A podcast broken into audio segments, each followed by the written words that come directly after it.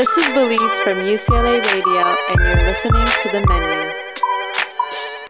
Good afternoon. You're tuned in to The Menu on UCLARadio.com, a radio show about LA's wonderful food culture and the people who make it special. I'm your host, Beliz. And I am Henry. Um, we have a very special guest today.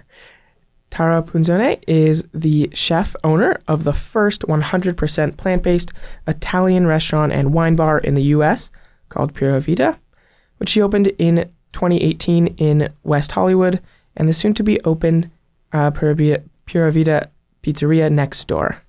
Tara, welcome to the menu. Thank you for having me. How are you doing? Excellent. This That's is, great This to is hear. very cool. On this fine summer's winter, summery winter day. Um, we like to start off the show with um, a question about what you ate this week. If you'd like to share anything with um, our, our listeners about something enjoyable you had, Um, can be something from your restaurant, can be something not. This week, we began testing the uh, menu for the pizzeria. So I have eaten pizza for breakfast, lunch, and dinner, and snacks uh, every day. That sounds like a dream until you have to do it. and you just reach the point where you're like, I can't even take another bite. It's not possible. um, yeah, I've eaten a lot of pizza this week. Um, which started off testing the gluten free dough because that's the one thing that makes me a little bit nervous. I've never made it before. So I wanted to start with the thing that I didn't know, and then I can enjoy the rest of the process. Um, all I can say is it's fantastic. So. Can't wait. We're excited. Yeah. What did you have, Henry? Um, I this weekend I tried Szechuan impression for the first time. Um, it's a Szechuan restaurant that was. Um, they have a, a, a second location out here in uh, the west side, but the first one was out on the east side. Um, very spicy, um, Szechuan peppers and everything. Um, Chinese Szechuan, if you're unfamiliar. Um, tried a lot of great spicy stuff. There we'd had a, a vegan mapo tofu, um, as well as bamboo shoots, which are like my favorite thing right now, um, and toothpick lamb and a bunch of other yummy stuff. Um, I also tried Mon. I mean, I had Monty's again. I keep going back to Monty's Good Burger, vegan burger. I've had it like like you should. yeah, it's fantastic. Um, and uh, then uh, uh, we both went to Pura Vita Yeah. on Wednesday and had Ah, a wonderful what did you guys time. think? It was amazing. Oh, good. Um, I mean, I feel like that restaurant is kind of like the epitome of my personality. Like everything I love in one place, like vegan, Italian food, good bread, vegan wine. Like I, I couldn't have asked for anything else. yeah, it's it's. I especially love, um, love the pesto pasta, which I tried for the first time that evening, and it was kind of like oily and salty, but in a perfect way, not in a way that would um, make you queasy afterwards. It was just a healthy balance of fat and salt and like herbs and veggies. and love. yes. That is true. You go to a conventional Italian restaurant and you have a big bowl of like, you know, creamy pasta and you just feel like crap afterwards. Like that's happened to me many times and I you know, there was no hint of that after Pura Vita. Well, dairy can weigh you down pretty heavily, Yeah. and um, whether or not you consider yourself lactose intolerant, I don't think anybody should be consuming dairy. It's not good for you, and it doesn't make you feel the way you want to feel after you eat. So, since we use, uh, you know, since we don't use any dairy, obviously, um, and everything is organic and clean, you can eat really sort of stereotypically he- heavy food without having that feeling afterwards. That's the that's the benefit of it. Yeah. Do you want to talk about anything else you ate? Yes, I've actually been going to Esters wine shop a lot recently. Um, I buy a lot of wine from there, um, but I also really I went to their happy hour, and they have like nine dollar house wines, and you can get some snacks, and it's just like they have a really nice patio, so you can just sit there study if you want with a glass of wine. Um, they also have the Milo and olive loaf that comes like warm. Um, so it's yeah, it's it's one of my favorite places right now. Where's that? Um, it's on Seventh Street, Santa Monica, Okay. so closer to the beach. nice. But yeah, it's a really nice little shop, and they have like great selection of wines. Um, I recommend it to everyone. Nice. Love that. Yeah. Um, so I guess now, now that we've you know gotten to know each other a little bit more, we can we can go into the questions. Um, first, we wanted to start off with some um, origin questions, as we like to call them, um, about your background. Yes. um, so you mentioned that you grew up in Brooklyn, New York. Yeah. Um, what was the food scene like when you were growing up, and what sort of food did you eat at home? Um, well, it was Brooklyn slash Long Island because it was Brooklyn when I was a kid, and then we moved to Long Island um, so that I could go to a better school. Um, and then as soon as I graduated, I moved to Manhattan, and then I moved back to Brooklyn. Um, so a little bit of a circle, but um, All of New York except Queens, maybe. I lived in Queens for one year did? too, Oh. but I just uh, kind of pass over that year. um, yeah, I mean, you know, Brooklyn is a really incredible place because it ha- it ha- it there's every culture that you can think of. I mean, and it's truly like on top of each other. So, you know, you get to really experience and understand different types of um, of of foods and you know communities and you have to i mean it would be beneficial for you to be grown up you know to, to be taught that that everybody is equal which is the way i grew up. So i had friends from all over the place um, and i got to experience a lot of different types of food but at home it was always italian food. Um, all of my grandparents were they would say cooks but by profession they never used the word chef for whatever reason. That wasn't a thing back then but that was professionally um, what they all did on all four of them. And um, both my mother and my father are excellent cooks not by profession but just by by nature. And so I was super spoiled because food was always abundant in my house, and really everything revolved around food all the time, regardless of whether we were celebrating something or if somebody died or whatever it was. It was just like food was the number one thing being planned and happening, and it brought everybody together, and it was like um, it was really important, and it was a really beautiful thing.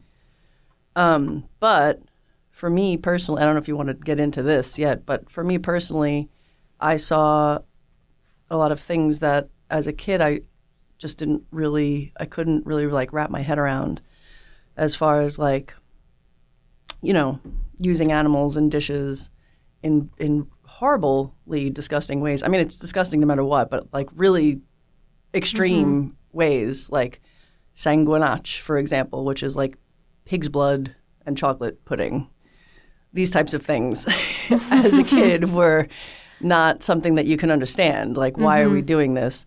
And I and I it was always explained to me that you know in, in Italy in the South, they were peasants and there was no money, and these were they used every part of the animal, so it was zero waste, and and that's excellent. But we lived in New York. We didn't live in the south of Italy, and we weren't incredibly poor. I mean, we weren't rich, but it just didn't make any sense to me from the very beginning. So that's kind of mm-hmm. how it all started. How I don't I don't know any, you know, person that young who is able to make that conscious decision. You must have had some sort of I mean that's that's like very um, aware at such a young a young age. Um, what do you think led you to be that sort of um, you know make that decision? Because at, at that age, I was pretty, I guess, ignorant. Yeah. I mean, yeah, it is it is kind of hard to explain. I just really, really loved animals a lot, and you know, I mean, I was, I, I probably had never even seen a pig in real life, mm-hmm. but I loved animals, and I never, I never saw them as different. So if you love a cat or a dog or whatever animal that you see around the neighborhood or whatever it is, it's like they're all the same. So it always was uncomfortable for me when somebody would be like, or for example, let's just use the typical American thing like on Thanksgiving, there's a turkey. And as a kid, I was always like, there's just a giant dead bird on the table. And I just, everyone has seen birds. We all know mm-hmm. whether you love them or not. I mean, it's a bird, it's a living thing. It just felt so strange to me as a child. I couldn't understand why we would be doing this. It was like barbaric. But the real moment that I made the connection was um, one of uh, my school teachers showed the class a video of a slaughterhouse.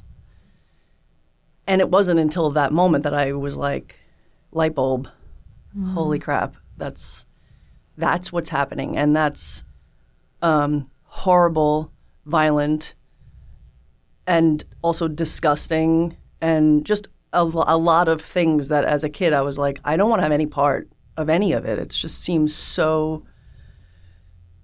I mean, it would be just as strange to me for it to be a person. You know, it's like it's it's a living thing. Like, why is that okay? I don't know. I just it was so clear to me that I didn't want to have anything to do with it from the moment I saw that video. That um, that was it. I threw my lunch away that day because my mother always made me lunch. I never ate school lunch. So spoiled. and but I threw it away that day, and you know I had to go home and explain to my parents that I just didn't really want to be a part of it. Mhm. And how did you um, reconcile that Italian background with veganism? Was it hard to like um, veganize certain as- aspects of your lifestyle? Yeah, definitely. Um, I wasn't vegan at first because I so I was like ten years old when this moment happened that I realized I didn't want to have anything to do with it. But also, I didn't really understand the dairy industry and all the intricate, uh, you know, details of everything. I just knew that I didn't want to eat meat. So I basically became vegetarian at that time, and um, and that was hard enough to explain to my parents. But they were, you know, really supportive, even though they didn't really understand. My mom understood a little bit more than my dad did. He was just like, "What?" Ah." but they wanted to uh, support me either way. You know, they they were always very supportive of whatever it was that I was doing or not doing, and um, so they were like, basically, okay, just you need to like participate in the kitchen, and we got to figure this out together. So I started really paying attention when they were cooking because my mother was cooking every single day, and you know, really understanding ingredients and and what she was using and um, how she was making food, and that's really how I started getting into the idea of, you know, what food is and how it's prepared and and all these things. Um, so that's kind of like how I learned to cook. Um, and and the vegetarian part was not that difficult. Uh, it took a few years of me going down the rabbit hole and like, you know, reading and learning about the dairy industry and eggs and leather and all the you know all the things. For me to actually turn vegan, it, t- it took a few years. So probably not until I was like, you know, twelve or thirteen was I like really fully vegan. That was more difficult. That was when they were like, "You're losing us.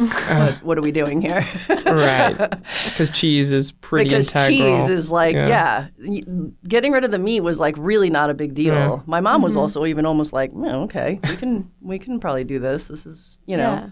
they even made some adjustments in what they were eating i mean they still eat meat still even now but um but yeah the cheese thing was definitely a thing um and that was really difficult and that was when i had to start figuring out like I mean, at first I just didn't have it at all, and uh, you know, that kind of stinks because you want to have like, you know, for example, I I always try to make it like every Sunday we would have pasta, and my mom would make, you know, what we called gravy in Brooklyn and Long Island, um, which is not gravy; it is sauce. It's marinara sauce. I went, when I went to Italy, I was schooled. Like Gravy. that is a Brooklyn thing. that. Um, but yes, I grew up calling it gravy, and then got schooled when I went to Italy, and now I call it sauce. So what did you call gravy on mashed potatoes? gravy, but but so I mean, we ate that kind of gravy once a year. I mean, that wasn't a thing that we ate, you know. So it was sort of irrelevant. But that was also gravy. Um, but yeah, so she would make pasta, and they would have like a big fresh bowl of like ricotta cheese, and they would put it on their pasta. And then suddenly, I couldn't have that anymore, and that was lousy. Because you know, you just it's it's nostalgic. It's just like Yeah. uh, it's something that you want. You want to have the texture, and you want to have that creaminess. So I started to try to figure out how to make it back then just using tofu because back then that was all Right. I knew how to use. I didn't know about it, you know, nuts and all kinds of other things. And um, and that's when I started like really playing with trying to make cheeses and stuff to replace what now I felt I was missing. Um, and it was frustrating sometimes because it didn't always really work. I mean, it wasn't really on point yet, but um, it was satisfying enough that it got me through that rough time of you know trying to stick to your guns when everybody's telling you that like you know you're being ridiculous Yeah. you know it was not cool back then. There was no one else who was vegan or even vegetarian. I mean, knew very very Yeah. few people ever at that age who so i would always like eat first before going at like going to my friend's house mm-hmm. for example. And then like the my friend's mom would like call my mom and be like I think she has an eating disorder. and my mother was like, she does not have an eating disorder. She eats a lot. she just eats before she gets to your house because she's not going to eat your lousy burger. so it was a lot of explanation Yeah. all the time. Yeah, I mean, I I, be, I became vegan around like four four and a half years ago, and that still like that still happens. I still have to explain a lot of people. Um, I, people are still shocked at me being vegan, and like I explain them for two hours, and then the response I get is not even eggs, Right? and I go back to my explanation. You're like, especially not eggs. yes. Um, So, um, how did you? Can you explain your sort of path from, you know, eating at home to becoming a chef? Like, when did you decide that say this is what I want to do, and and how did you um, build up your skills in a, in a kitchen, in a professional kitchen? Um, it's it's an it's a it's an odd story. Um, so my grandparents owned a, a sandwich shop in Brooklyn. So again, like doing it professionally, they had their place. I always kind of really looked up to that and thought it was very f- fantastical and and basically like told my dad when I was 12 years old that I was going to open a vegan Italian restaurant. To which he laughed and said, "Sure, honey, you can do anything you want if you put your mind to it." that's what he always said. he still says that, by the way. Um, but um, also, he would always say, "Whatever you do, whatever you decide to do in life, please don't really open a restaurant. You'll never have a life. You'll never travel. Your relationships will be ruined. You know, you won't have the time to experience things." Um, and he guided me. I mean, both of my parents guided me away from the idea of working in the food industry from the beginning. So I went to art school. Um, I got a master's degree in fine art, Wow. and I was working um, as a photographer for a few minutes there, and uh, I had some some gallery shows, made a little bit of money. It was it was cool, but there was always something that I was just felt like there was this emptiness, you know, like I wasn't really super passionate about what I was doing. I loved it, but I didn't like love it, you know. And all the while, I was like constantly um, talking about veganism, teaching people how to cook. I would like get paid to go to people's apartments and like show them. It was based more on health than it was about the vegan part. Um, most of the jobs that I would get, but it was like teaching people how to cook with healthy ingredients and how not to eat dairy and how you know what they can do at home and these things. and I realized that when I was doing those things, I was just so happy. Like it was just, it was really, it felt so comfortable. And um, I don't know. One day I just realized I, I don't want to do this anymore. I, I have to just stop and go work in a restaurant, starting from the very bottom, work as a prep cook, which is really difficult to do when you live in Brooklyn and you're about to go from making a you know a decent salary to minimum wage because that's what you make as a prep cook. And um, back then, that was very little. We did not have the luxury of having fifteen dollars an hour as minimum wage, so it was rough. But it didn't last long because I already knew what I was doing. I just really needed to like understand how a, a restaurant worked. But you need to like start from the very bottom. You have to understand every single position um, in order to be able to one day be the boss. You have to do everything. Otherwise, you're never going to be a good boss. I believe that that's super. That's 100 percent true of any career. Um, so I did that. I just started, you know, I just started working my way up, and it wasn't about. It was never about money. It was about passion. It was about being part of a, a movement that I felt like I was a part of from when I was a kid, but I didn't know anyone else who was a part of it. Mm-hmm. You know, so being in a vegan restaurant, you know, in Manhattan, it was like, oh my god, I finally have like support. There's like a system of people who feel the same way that you feel. It's it's it changes everything when you have that. So um, yeah, I mean that's how it, basically how it all started.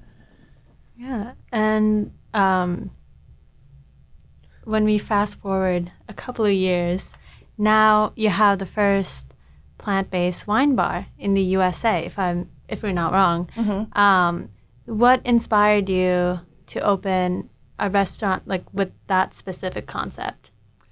Um, That's the dream. Yeah.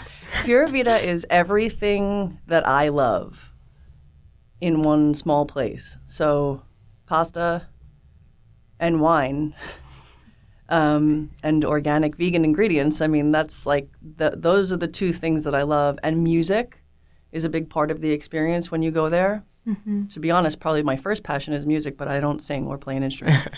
so, you know, plan B. um, but yeah, I mean, it's it's uh, it's just everything that I love. So it was just very selfish, and I couldn't fit pizza. I couldn't fit pizza in the restaurant when I found So the you had to space. so I had to wait until the woman next door retired, so that I can open a pizzeria, which is happening now. So um, I got very lucky. Yeah. Um, so when we went, we got the pesto, the carbonara, and the ricotta appetizer. The yeah, the um, ricotta with the bread, With bread, just yeah. delicious. Um, I want to talk about the nut. Like, okay, so you use a lot of nuts, um, right, for um, creams and cheeses, and um, they're used like as a replacement for traditional Italian cuisine. How do you figure out what nuts to use to achieve the right texture and flavor for a certain sort of cheese? Because it was really, really damn good. Thank you. Um, well, I use a lot of cashew, mainly because cashews are very fatty, but they don't have a lot of taste.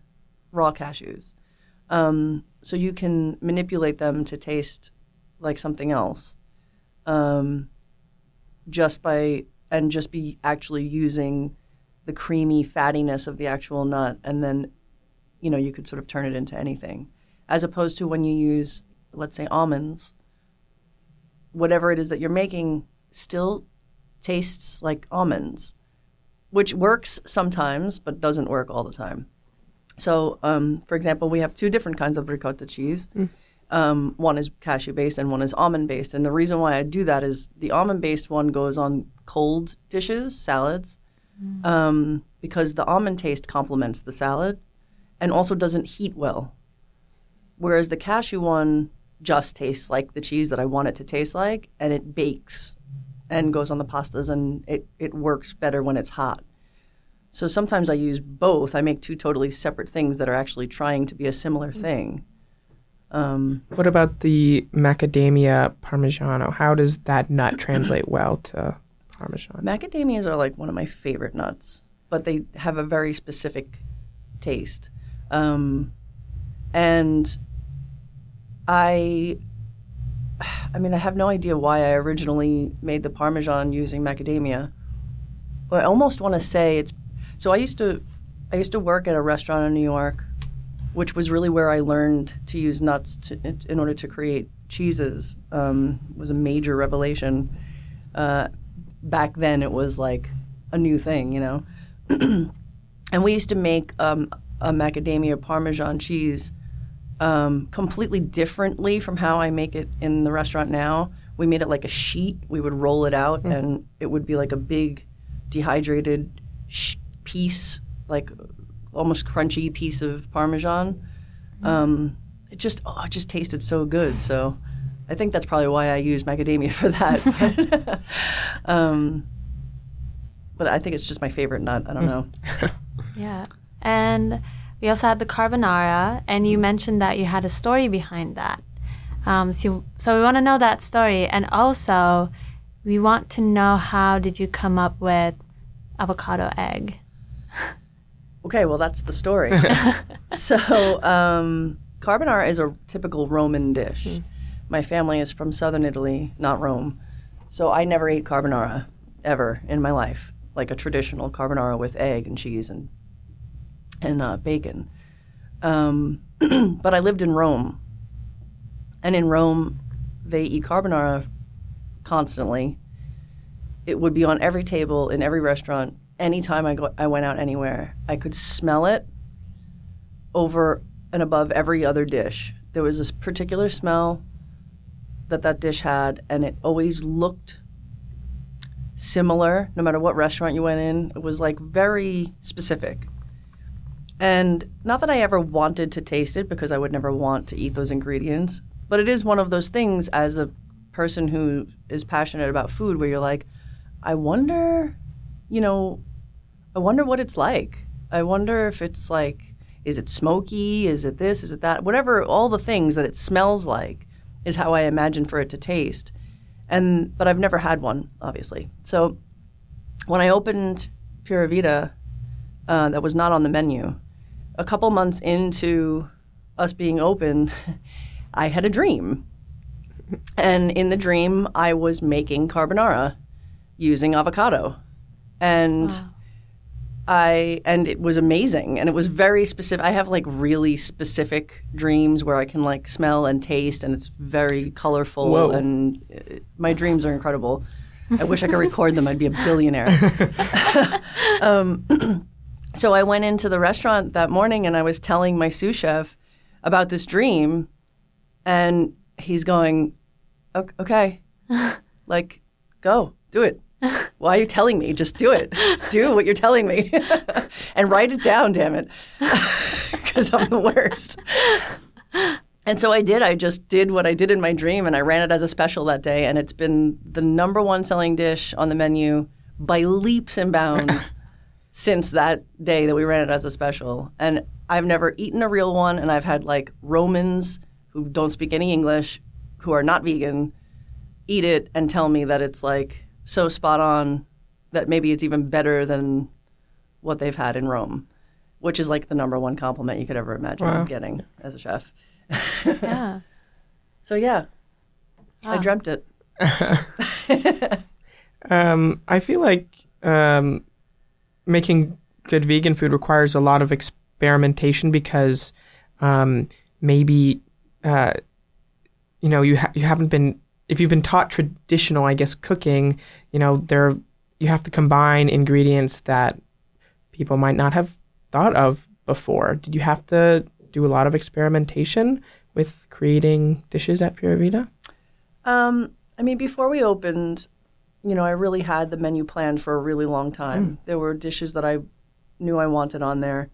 Um, just traditional things that I grew up eating.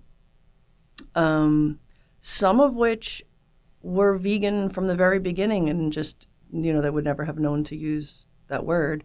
Um, but no, I mean, I had it really, I, I mean, I had this dream, I had it planned. But then, of course, you're in the kitchen and you start mixing flavors together and you start experimenting with things, and that's when the fun stuff happens. The less traditional things um, that I think are more, you know, they're more interesting even than just like a typical like a pomodoro. um, I mean, that's the fun of my job is that I get to like sometimes the epic fails or what I think is going to be a huge mistake turns out to be the best thing I made all week, you know? and sometimes you think you're nailing something and you're like, oh, it's terrible.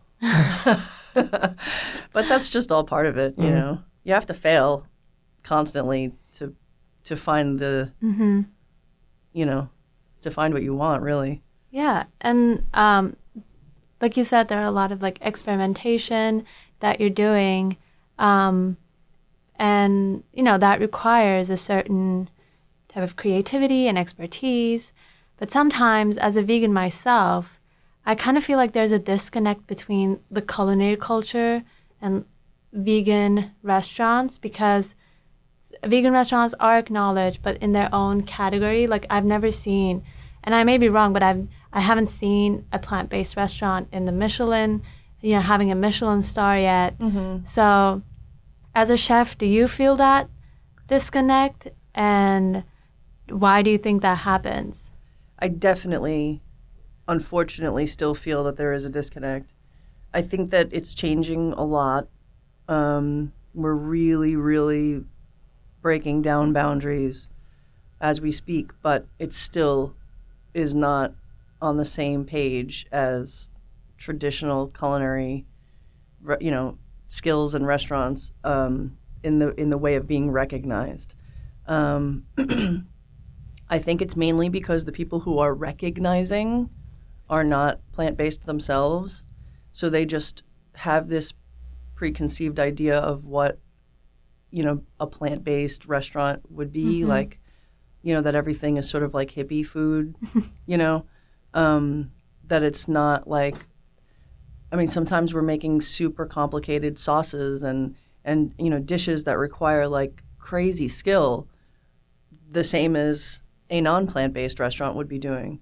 But for whatever reason, it is still sort of like not recognized in the same way. It will be. Mm-hmm. It for sure will be. We're, we're getting there. Yeah. Do you think chefs, and especially in this age of climate change, have a responsibility to introduce more plant-based options to their, you know, vegan and non-vegan customers alike? 100%. I think for two reasons. I think that we have a responsibility to this planet that we live on to treat it more kindly than than we do. Um, and as a chef, you have a lot of control over those decisions. Um, the ingredients that you use, whether or not they're harmful to the environment, is your choice. No one's making you, forcing you to use things. So I think that more responsibility should be taken. Um, on the other hand, I also think that there are so many more people who are interested in eating plant based that those chefs who are still stuck in that old fashioned way of thinking, like, oh, you know, I'm not making vegan food, that's like whatever it is, that whatever the thought is that they put it down, they're really ignorant because there's a lot of people who are going to walk into that restaurant, let's say with their family who's not vegan, and they're going to have nothing to eat. And you're losing a potential customer because you're lacking the creativity and the open mind to provide what a lot of people are now asking for. So just like from the business side of it, you have to you have to really mm-hmm. consider that even if you don't care about animals and don't care about the environment, somehow if you're that person because those people definitely exist, you're still losing the person who's in there with their mm. family and there's no option for them. There's a very high demand now, especially in large cities. Yeah. Yeah. And before we move on to talking about your pizzeria, I think I want to talk I want to ask you this question because now I think that demand translates to beverages as well and you know, you have a wine bar. So for our listeners who might not know, could you explain a little bit about vegan wines and how um, chefs and owners can source them? Yeah. um, so lots of wine is not vegan, which oh, I guess a lot of people don't realize. I didn't know. Yeah, so the wineries use um, several different types of ingredients. Um, they use eggshells and they use fish bladder, um, gelatin, these types of things, mostly in the filtration process of winemaking, um, and also sometimes as a, as filler, um, mostly in like the bigger, more commercial, you know, wineries. Um, so lots of wines are not vegan. Um, I choose, I curate the wine list of Pura Vita, um, and my wine reps do the research for me. I, of course, always double check it because I'm crazy. But um, they won't even bring me the wine unless they co- consult the winery and confirm that it is 100% a vegan winery and that they're not using any animal ingredients in the winemaking process at any point of the winemaking process. Um, I won't taste it otherwise. So as a as the person who's curating the wine list, you can make it very simple by just saying that up front and then it gets filtered out for you. um, but it does limit the options because there's definitely a lot of wines that are that don't fit the bill. Um, How can, you know, individuals tell if the wine they're drinking is vegan or not? Is that possible um, for the everyday person? you mean by just by tasting it? No, I mean, I, maybe I'm not sure, but uh, if you don't want to taste it, if is there other labels? Are there disclaimers? Are there is there anything that if you go to the store or a restaurant, like how? Yeah, what You if you want to stay away from that? If it's a if it's a large enough winery, um, you can you can Google it. Um, you can Google the winery and find out if they're vegan friendly. Um, there's not a specific site yet for wine like there is for beer. Beer, there's a site called Barnivore where you can like literally Yeah. just enter in the name of the beer. I and use it that a lot. That's yeah, pretty cool. They have they have some wines too, but they have not some wines, all but not it. like yeah. the real like you know sort of underground ones. Mm-hmm. Um, but um, but yeah, I mean, if, if you Google it, you can find out the information. It might take you a few minutes, but it's it's available, especially um, for those wineries that are specifically vegan. They don't necessarily put a certification on the label because I think a lot of them feel like now that's turning people off who are not vegan. It's like weird to have a vegan label on something, and people think that oh, the wine's not good or some, some strange thing. But um, but the information is available if you look for it. You just have to look for it. There are some wineries in Italy now that are that are certifying their wines vegan. There's actually a certification stamp on the back of it, like the organic stamp. Um, I try specifically to find those wineries and support them because I think that that's very forward thinking and very cool. As a non-vegan, I would not want my wine to have animal products. Like, I would want as simple as pure as possible grape. Yes, Yeah. agreed. Just saying. No, you're completely right. E- even I sometimes kind of have to like think about it because it doesn't come as a first thought when I'm like selecting wine, and then it just suddenly I'm like, wait, is this vegan? And you know, it's it's definitely not an everyday thought, but it's it's still important. Um, so now you have you're gonna have a pizzeria next door, um, and we're all excited about it. And what do you think was the most like challenging aspect of opening another place? I'm exhausted. um, luckily, it's right next door. Yeah. So there's no commute involved, which is extremely helpful. Um, yeah, I mean, I, I guess the biggest challenge for me is that, you know, Pura Vita is my baby. You know, it's like really, it really is my baby. I, I don't want to ever miss a moment. I don't want to miss any first steps. I don't want to, I don't want to be away from there and, you know, oh, this person came in or this happened. And, so it's really hard, even though it's just literally on the other side of the wall. It's really hard to like remove myself now from this place and be in this other place. Um, I honestly think that's the biggest challenge. I mean, it's just like I love being in there so much. It's like open till close. I like to be. I want to see everybody. I want to talk to everybody.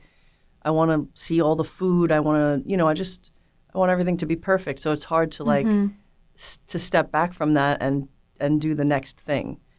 But um, that's all part of you know growing, um, and uh, you have to you know sort of just push through that and Yeah. and be ready for it.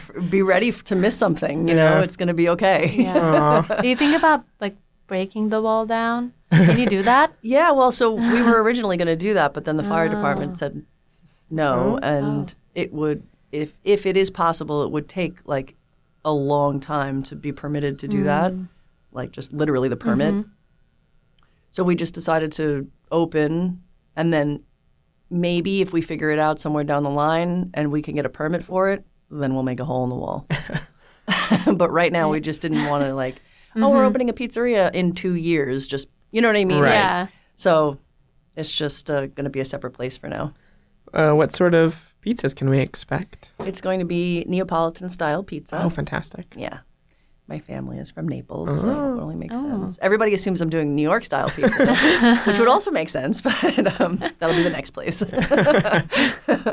um, no, that's my favorite kind of pizza, and um, it's not really represented very well here in LA. I feel like, especially, there's no vegan, you know, options. I mean, Pizzana is the best pizzeria Yeah. anywhere in LA for that style of pizza, and they have, you know, the two vegan options. They're using like follow your heart cheese or whatever, which is great. But like, I want to do it where it, everything is made in house and it's all you know super fresh and and naturally leavened and you know all the things that that that it should be. Um, and we don't really have that here, so I'm excited. It's going to be really fun. Yeah, me too. Because I also feel like um, I can get good vegan pizza, but then whenever I get vegan pizza with vegan cheese, it's usually underwhelming. Um, so I'm really excited to try out like handmade vegan cheese on a pizza. I was in Naples for one day. Um, That is not long. Enough. I know, I know. I was in Naples for one, for one day um, this summer, and I went to we, me and my friend went to L'Antica um, Pizzeria de Mich- Michele, Michele, Michele. Michele, and um, so they have two pizzas, right? There's the is it Neo, uh, which one? There's the one with cheese and one without. Um, what are those called? Margherita. Mar- thank the- you. Yeah, Right. That's how the pizza was invented for Queen Margherita. That's why it's called that. Wait, is that the one with or without cheese? with cheese. With cheese. Yeah. And the one without cheese, tomato, and basil. and the one without cheese is Marinara. marinara. Okay. Well, I like the marinara one better. It was delicious. um, it was fantastic, and that seems like it's a style of pizza that's extreme. It's it's welcome, very welcoming to veganism. I believe it's like, come here. We want this. We need this. Is there any dairy products in the dough in in dough normally in pizza dough? I'm not really familiar. Um, normally, no. There should not be. If you go to Naples and they're doing it the way it's traditionally done, there is no dairy in the dough. Um, sometimes you have to be careful if you are gluten free because most places aren't, you know, making gluten free dough now, as it's like you kind of have to. Some of those places, some of those flours and dough mixes have uh, egg white and milk powder. So you have to, which I just learned because now I'm making gluten free and I'm like reading everything and I'm like, oh, don't, I'm not even gonna, don't send me that. So um, it's something I would never have thought of though, because it just seems like, oh, flour, Right. you know, flour, water, Water. and natural yeast, and that's really all it should be. Um, but yeah, gluten free you always have to be kind of wary of because they're always using other things. Are you gonna have gluten free and non gluten free options, or all all um, um, um, dough is gonna be gluten free? oh no, no, I love gluten. Oh, okay. Let's not get crazy. I am gluten full. I love me some gluten. Matter of fact, making the gluten free dough, I had to do it, you know, because it's it's a demand. Mm-hmm. But actually, it's it's I'm like the opposite, I think, of everybody else. People are under the impression that gluten free things are lighter and that they're like being more cautious of their diet if they choose mm-hmm. gluten free pasta or what. But it's 100%, I mean, in my opinion, I'm not a doctor, but in my opinion, it's so much heavier. It's so dense. It's so much more calories. It sits so heavy in your belly. It's, it's, yeah.